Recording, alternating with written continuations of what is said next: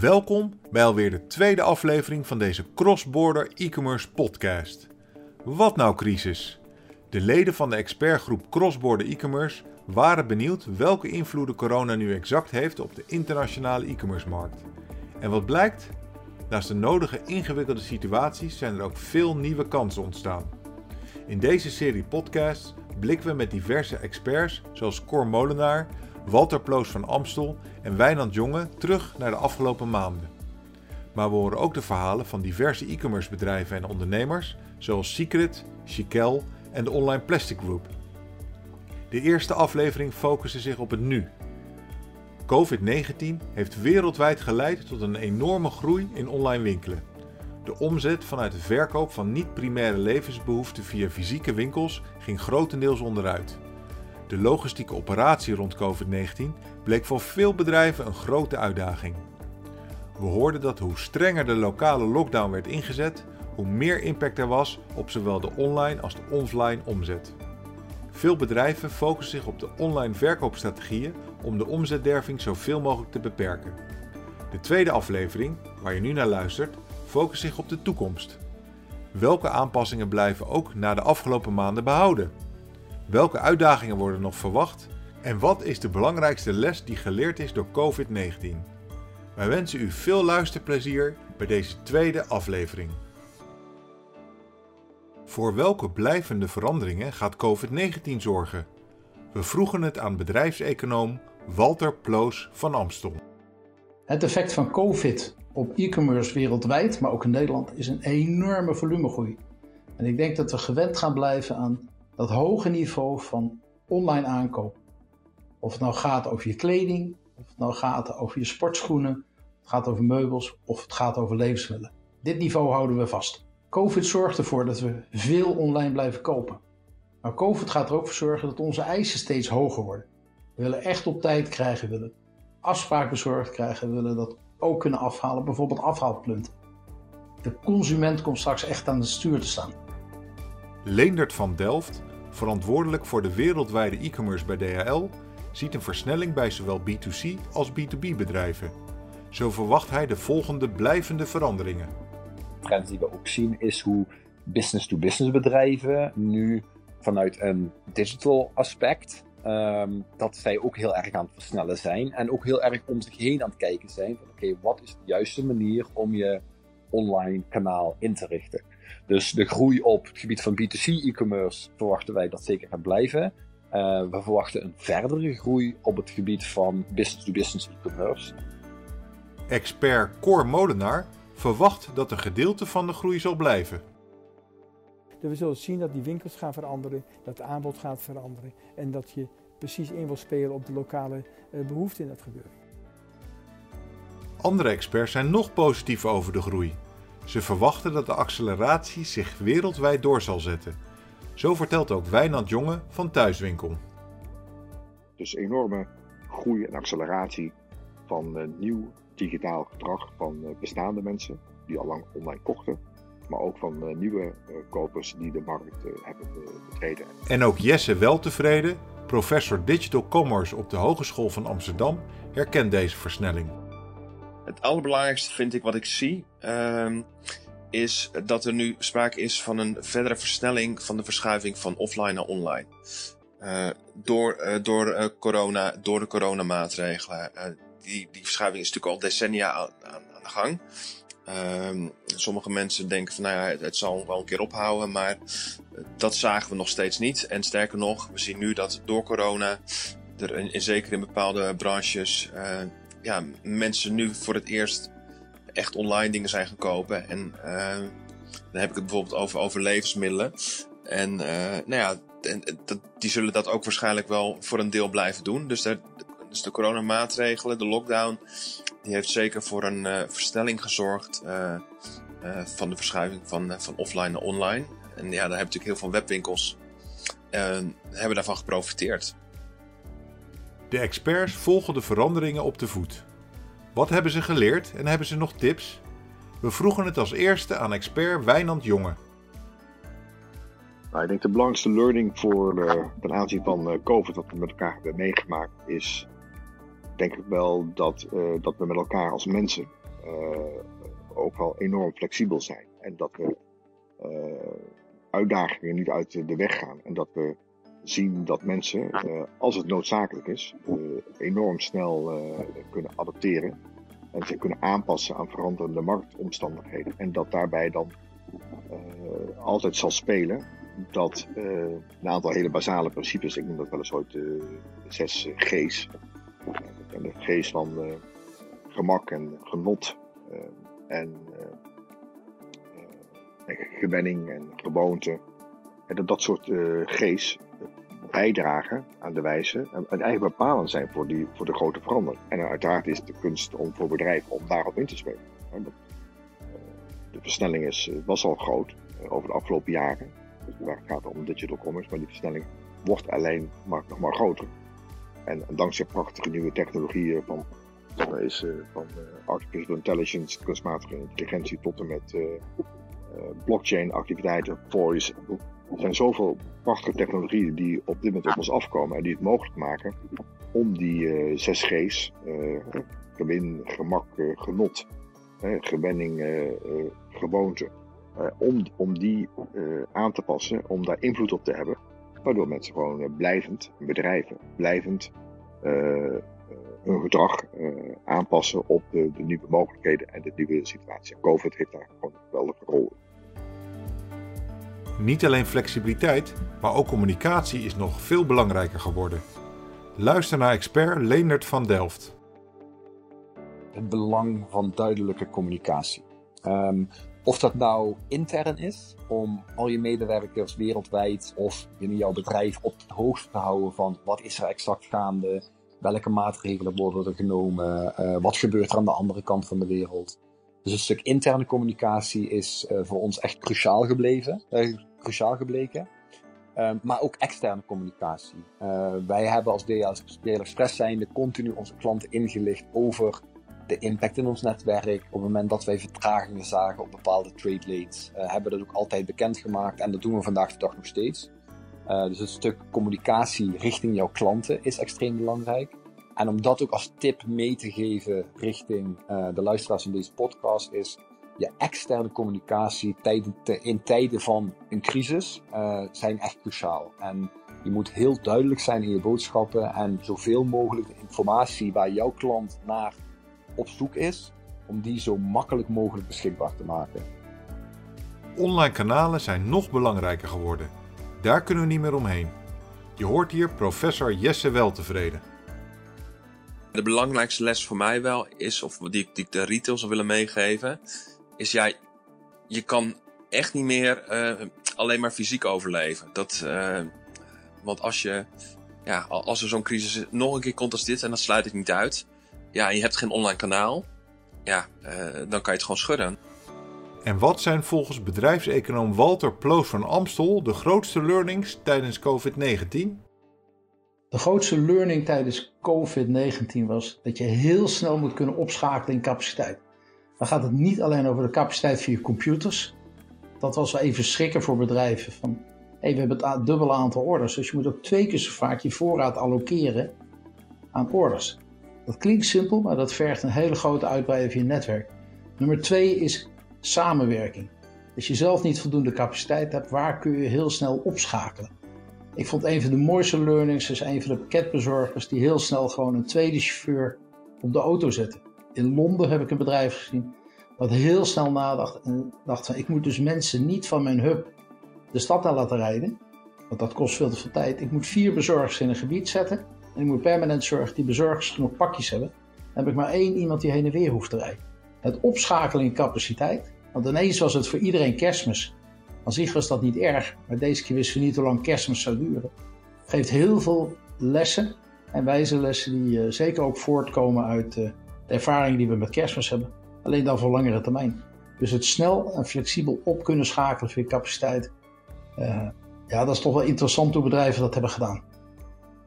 En de lessen die we geleerd hebben uit die langdurige topdruk is allereerst heel goed nadenken over de capaciteit van je systemen. Hoe robuust zijn je systemen? Nummer twee is met het delen van informatie over waar zitten echt je voertuigen. Er staan zijn die voertuigen op de juiste plek kunnen inschakelen. Samenwerking is heel belangrijk geweest. heel belangrijk na te denken over of je niet een ander logistiek concept nodig hebt, waarbij je het rijden gaat ontkoppelen van het bezorgen. Naast de veranderingen die de experts zagen, hebben ook veel bedrijven de nodige aanpassingen moeten doen tijdens COVID-19. We vroegen hen welke aanpassingen behouden jullie? Gertie Bin, marketing en e-commerce manager bij Almoda, vertelt dat een personal shopper binnen een week konden introduceren op hun platform en dat ze deze persoonlijke service ook in de toekomst willen blijven behouden. Mensen online een personal shopper kunnen boeken. Uh, en dat ze dan uh, via WhatsApp of via Zoom of ja, hoe dan ook uh, contact met ons konden opnemen. Ze konden afspraken inplannen. en zo konden die klanten toch ook goed helpen. En dat werd soms vanuit de winkel gedaan en soms vanuit iemand thuis. maar we kregen er echt hele positieve feedback op van klanten. En het mooie daarvan was, en ook echt iets waar we ontzettend trots op zijn, is dat we dat ook gewoon binnen één week hebben neer kunnen zetten. Maar ik denk ook dat heel veel andere bedrijven dat zeggen, is dat het thuiswerken valt voor ons best wel prima. Uh, niet altijd, het liefst als een hybride model. Uh, ik denk ook dat dat uh, ja, voor ons echt wel ook een, een toevoeging is. Bij Online Plastic Group zagen ze ten tijde van de start van COVID een enorme piek in de vraag naar hun producten. Jonathan Opdam, managing partner bij het bedrijf, laat weten dat dit er wel voor heeft gezorgd dat ze een enorme slag hebben gemaakt in het verbeteren van alle processen en de automatisering. Alleen als ik kijk, uh, het heeft natuurlijk ons als bedrijf, omdat we in één keer natuurlijk een enorme piek hebben gehad, heeft het alles enorm onder druk gezet. En hebben wij, ja, met name op het gebied van, van automatisering en het, het goed stroomlijnen van processen, uh, hebben eigenlijk heel veel zaken verbeterd en, en gefine-tuned op het gebied van automatisering. Um, ja, wat er eigenlijk voor zorgt dat wij nu gewoon structureel uh, ja, een stuk efficiënter kunnen werken. Het servicestuk online is bij ons belangrijker geworden, vertelt Rutger Wismeijer, directeur e-commerce development bij Bugaboo. Ze introduceerden onder andere de virtual shopping events en ze willen dat ook blijven doen. Omdat de fysieke winkel weg, uh, wegvielen, um, wel informatiebehoefte bestaan vanuit de consument om ja, meer kennis van de producten te krijgen, om even één op één contact te hebben, uh, net hebben die vragen beantwoord te krijgen die voor hem specifiek uh, van belang was. Helemaal vaak. Um, dat hebben we met LiveChat op onze site ingericht. Um, daarnaast hebben we virtual demo's gegeven, social selling toegepast. Dus op YouTube bijvoorbeeld productvideo's neergezet of unboxing video's. hoe zet je zo'n kinderwagen in elkaar? Virtual shopping events hebben we georganiseerd, waarmee je ja, door een winkel heen wordt geleid of juist één op één sales events. Dus dat je een afspraak maakt in de winkel en dus inderdaad een hele VIP-behandeling eigenlijk krijgt om advies te krijgen over kinderwagens. Online en, of offline? nee, dat laatste was offline. Um, ja, maar online hebben we dat wel ook kunnen repliceren met online shopping events. Dus dat je een soort van virtuele rondlijn krijgt door de winkel en, en de producten wordt uitge uitgebeeld en uitgetest. Um, dat zijn wat extreme vormen, uh, dus ik denk niet dat we dat allemaal uh, blijven bouwen. Dat is ook veel te arbeidsintensief. Maar uh, bijvoorbeeld die live chat en die virtual demo's en de unboxing video's, um, dat soort zaken, dat is wel iets wat we ehm, succesvol hebben, wat, wat, succesvol is geweest de laatste tijd. Wat ook zeker toekomst heeft voor ons. Ook bij fashionmerk Chiquel is men zich gaan richten op de service en snelheid. Pooja Boeland, CEO van het Zweedse merk, vertelt hierover. In een periode als dit zit de klant voornamelijk thuis. En is de klant, um, ja, de klant kijkt naar service, die kijkt naar speed, die kijkt naar uh, wat doet een bedrijf beter dan alle anderen. Nou, hoe beter is het om in zo'n situatie daarvan in principe gebruik te maken en zoveel mogelijk ja, spoed, speed, service te leveren. Voor ons is het uh, drie dingen waar we ons focussen. Eén is product focus, dus product is nummer één in het hele bedrijf. Het maakt niet uit wat je doet, wie je bent. Product focus is waar we ons op richten. Uh, speed, we willen speed in alles. In, in e-mails, in verzendingen, in transport, in collecties. In social media, in marketing, in flexibiliteit in de zin van het zo, ja, zo snel mogelijk veranderen van campaigns. In onze eerste aflevering vertelde Secret over de klappen die ze hebben moeten opvangen bij het begin van COVID-19. En ook daar heeft men veranderingen moeten doorvoeren die ze willen blijven behouden. En wat we zeker wel gaan houden is dat we onze. Uh, we zijn natuurlijk ook wel een beetje geschrokken van. Ondanks dat we dachten dat we best wel goed diverse uh, verkoopstrategie hadden. Omdat we gewoon in 80 landen aanwezig zijn. Uh, over de hele wereld. En dat je denkt, nou, je kan wel wat schokken, kan je in ieder geval wel opvangen. Maar dat dat blijkt van als de fysieke wereld op slot gaat, en dat kan dus, daar is een risico voor. En uh, ons, ons idee is dat dat ook nog wel de komende twee jaar met golven zal gaan komen en gaan. dan ben je toch wel wat kwetsbaarder dan gedacht. Dus de blijvende verandering is ook wel dat we willen gaan mikken op een gezondere balans tussen offline en online verkoop. En welke uitdagingen verwachten de bedrijven nog? De meeste bedrijven hebben altijd rekening gehouden met een tweede golf. Zo ook Omoda, vertelt Gertie.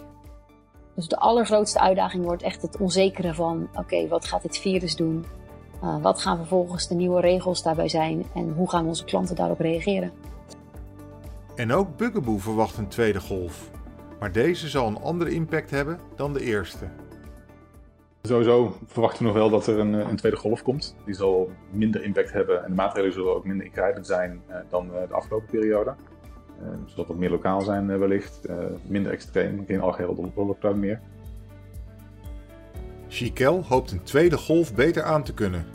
Maar Puya verwacht wel uitdagingen rondom kerst. Dus we weten hoe het speelde de eerste keer. We kunnen daarop inspelen. We weten wat er gebeurt als er weer lockdowns komen in bepaalde landen, of heel Europa of de hele wereld.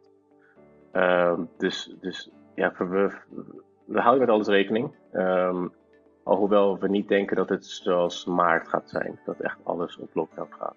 En ik heb wel wat uitdagingen met Black Friday en met de kerst. Waarom? De, ja, de volumes gaan gewoon keer 10. En met een Black Friday campaign wat wij hebben, kan het keer 30 gaan.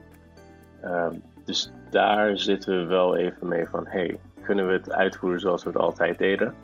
Zijn er restricties die ons um, ja, voor de voeten gaan lopen? Of zijn er bepaalde externe factoren die ervoor zorgen dat wij niet op de manier hoe wij willen knallen, uh, ja, kunnen uitvoeren? Bij Secret verwachten ze nog meerdere golven. Thomas hoopt dat ze met de kennis van nu hier beter op kunnen inspelen en de persoonlijke connectie kunnen behouden met hun klanten. Nou ja, op, op uh, hoofd, hoofdlijnen verwachten wij uh, qua uitdagingen sowieso nog een uh, minimaal één extra golf. Maar als je de geschiedenisboeken leest over dergelijke pandemieën, dan blijft het ook vaak niet eens bij een eerste en een tweede golf. Maar dan, dan zitten er soms ook wel een derde en een vierde nog aan vast. Met verschillende risico's en groepen die dan harder worden geraakt we hebben nu natuurlijk uh, de relatief de, de oudere groep, bevolkingsgroep die is geraakt. Maar dat, dat was bijvoorbeeld in 1918 ook zo. En toen daarna waren het ineens allemaal mensen van tussen de 20 en de 40. Nou, als je dat soort dingen hebt, dat heeft natuurlijk veel meer effect op de economie nog. Dus wij verwachten eigenlijk dat het wel komende jaar nog wel, nog wel lastig wordt. dus ja, de, de uitdaging voor ons is dan om ons zo te positioneren dat we dan niet op min 90% zitten op dat moment. Jonathan vertelt dat ze bij Online Plastic Group een tweede piek in de vraag verwachten als organisaties weer teruggaan naar kantoor. Er gaat natuurlijk een moment komen dat nou, organisaties weer teruggaan uh, naar kantoor. En uh, nou, wat ik al zei, we hebben een, behoorlijke range aan oplossingen om ook weer op kantoor zeg maar, uh, nou, met, met, met schermen te werken en, en om een veilige werkomgeving te creëren. Nou, het is voor ons natuurlijk kijken wat, wat gaat daar allereerst gebeuren. En nou, mocht, dat, uh, nou, mocht daar ook nog een grote vraag ontstaan, in ieder geval zorgen dat we er klaar voor zijn. Ja, wat gaan wij als business doen om verder te ontwikkelen en verder in Europa te groeien? Wat is de grootste learning tijdens COVID-19? En hebben de bedrijven nog tips? We vroegen het onder andere aan Bugaboo, Chiquel, Secret en de Online Plastic Group.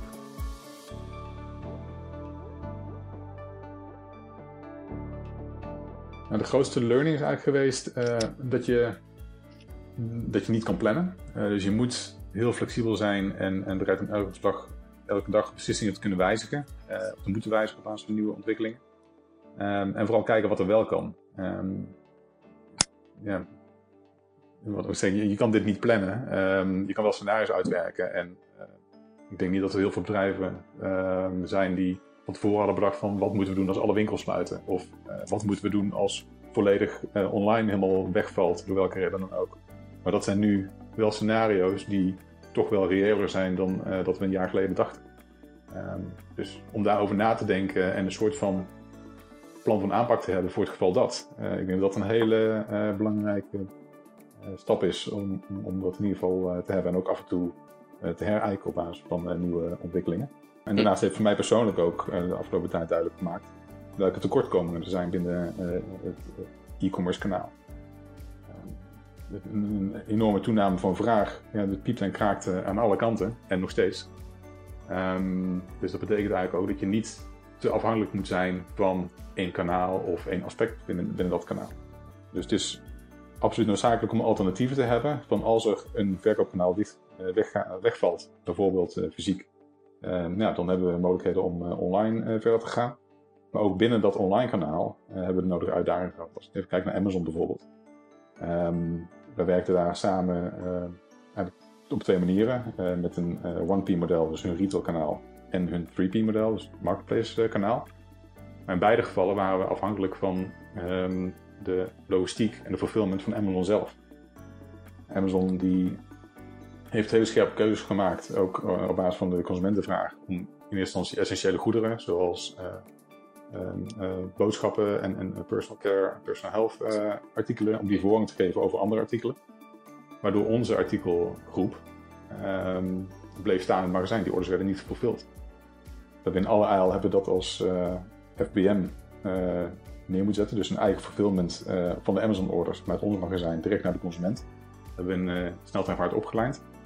Um, en dat gebruiken we nu als backup nog steeds, omdat Amazon nog steeds restricties heeft op, op, die artikelgroepen. om toch die consumentenvraag te kunnen voldoen. En dat maakt ook voor de toekomst duidelijk dat je dus niet te veel op één businessmodel moet gokken. Of in het geval van Amazon dus op een logistiek moet, moet leunen omdat je daar ook een alternatief uh, naast moet hebben staan om in het geval van, uh, ja, van, van uh, in het geval van onvoorziene omstandigheden, toch door te kunnen blijven gaan. En niet afhankelijk te zijn van één, één model. Zorg dat je die scenario's, hoe onwaarschijnlijk ook wel uitgedacht hebt, of in ieder geval daar een aanzet toe hebt. Um, en ja. wees flexibel in je organisatie. Um, het is heel makkelijk natuurlijk om in de oude patronen, uh, ingesleten patronen uh, te blijven volgen. Um, maar zeker de afgelopen periode uh, was wendbaarheid was, was cruciaal. En ook Chiquel valt terug op het feit dat flexibiliteit voor hen een belangrijke learning is. De campaigns bijvoorbeeld als Black Friday, wat normaal een paar dagen is, om dat te, of verspreid te doen, of in principe niet hard uh, op door te drukken, maar gewoon zoals nu verder uh, ja, online uh, op dezelfde manier hoe nu marketing doen, daarmee verder te gaan. Dat is een grote learning voor in, in het algemeen, denk ik. Dat, uh, dat heel veel bedrijven zien van hé, hey, we moeten toch wel sneller kunnen omschakelen. Secret heeft zich uiteindelijk ook kunnen herpakken en heeft hier veel van geleerd. Ja, onze grootste learning als bedrijf in zijn geheelheid uh, is denk ik toch wel de kwetsbaarheid geweest. Ik heb het, uh, ik heb het eerder al eventjes genoemd, maar we, de, die min 90%, dat, dat staat in geen enkele forecast natuurlijk die je ooit maakt over je eigen business. En daar is gewoon niet tegenaan te bezuinigen of besparen. Weet je. Als dat maandenlang volhoudt, dan houdt het gewoon op. en dat dat de realiteit is, dat, of dat dat een realistisch scenario is, dat, dat was voor ons wel een belangrijke learning. Uh, en we hielden natuurlijk altijd wel rekening met, met een aantal extreme scenario's. Dus zeg maar de, de grote extreme rekening mee houden, daar hebben we zeker wel wat van geleerd. Uh, en voor de toekomst gewoon ja, beter, beter balanceren tussen alle mogelijke kanalen. Als je veel mogelijk diversifieren. diversifiëren. Dus, en als er echt iets heftigs gebeurt, dan heb je natuurlijk, zie je natuurlijk dat alles wordt geraakt. op alle vlakken van elke business. Alleen je ziet toch wel mensen die dan heel erg gespreid waren in hun activiteiten, die, uh, ja, die kunnen dat dan, dat herstelt zich dan sneller. De dingen die eigenlijk stiekem niet zijn geraakt, maar wat meer schrikreactie is. Dus ja, voor ons wordt het ook wel uh, zaak om te kijken naar meer producten, meer nou ja, dus meer, meer wereldwijde spreiding, meer balans tussen B2C, B2B. Ehm, en op e-commerce vlak, ja, als je dus niet nog niks deed aan je, aan je online presence betaalt, dat dat dan dus ook betekent dat als mensen, als er dan zo'n crisis is, dan vinden ze je dan al helemaal niet kennelijk. Uh, terwijl je zou zeggen, nou dan gaat ook je organische verkeer wel omhoog. Maar dat is dus echt niet zo. dat hebben we ook geleerd, ja. En wat was de grootste learning van Online Plastic Group? Jonathan gelooft sterk in het feit dat ze dit hebben kunnen neerzetten door een gemotiveerd team en duurzame partnerships. Nou, allereerst wat ons heel erg heeft geholpen in, in een periode van een enorme piek, is eigenlijk een uh, echt gemotiveerd team uh, en ook uh, duurzame partnerships die we ja, eigenlijk over de afgelopen zes jaar hebben opgebouwd. En ja, dat is voor ons heel veel waard geweest. want ja, in, een, in een tijd dat het echt pieken is, dan vraag je eigenlijk aan iedereen om dat ook te doen. En dat is natuurlijk aan, enerzijds aan, aan het personeel, maar anderzijds natuurlijk ook aan, aan alle partners waar we mee samenwerken.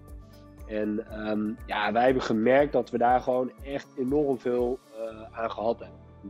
En zonder uh, ons gemotiveerde team en zonder de goede partners die wij hebben, ja, hadden wij dit ja, nooit kunnen doen zoals we het nu hebben kunnen doen. En um, ja, voor de rest, ja, wat, wat ik zou zeggen, zorg dat je in periodes als dit, um, ja, dat je vooral denkt in kansen. Uh, en ook dat je de flexibiliteit behoudt binnen je organisatie om snel te kunnen schakelen.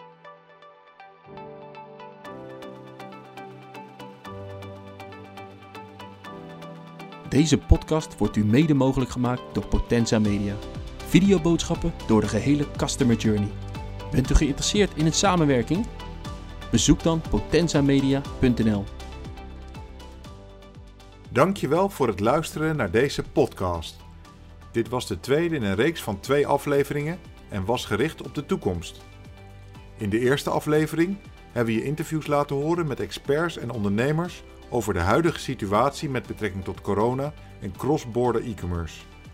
Alle diepte-interviews met de experts en ondernemers kun je luisteren op ons podcastkanaal www.ecommerce-podcast.nl en op het platform van Shopping Tomorrow. We wensen iedereen veel cross-border ondernemerschap toe en tot volgend jaar.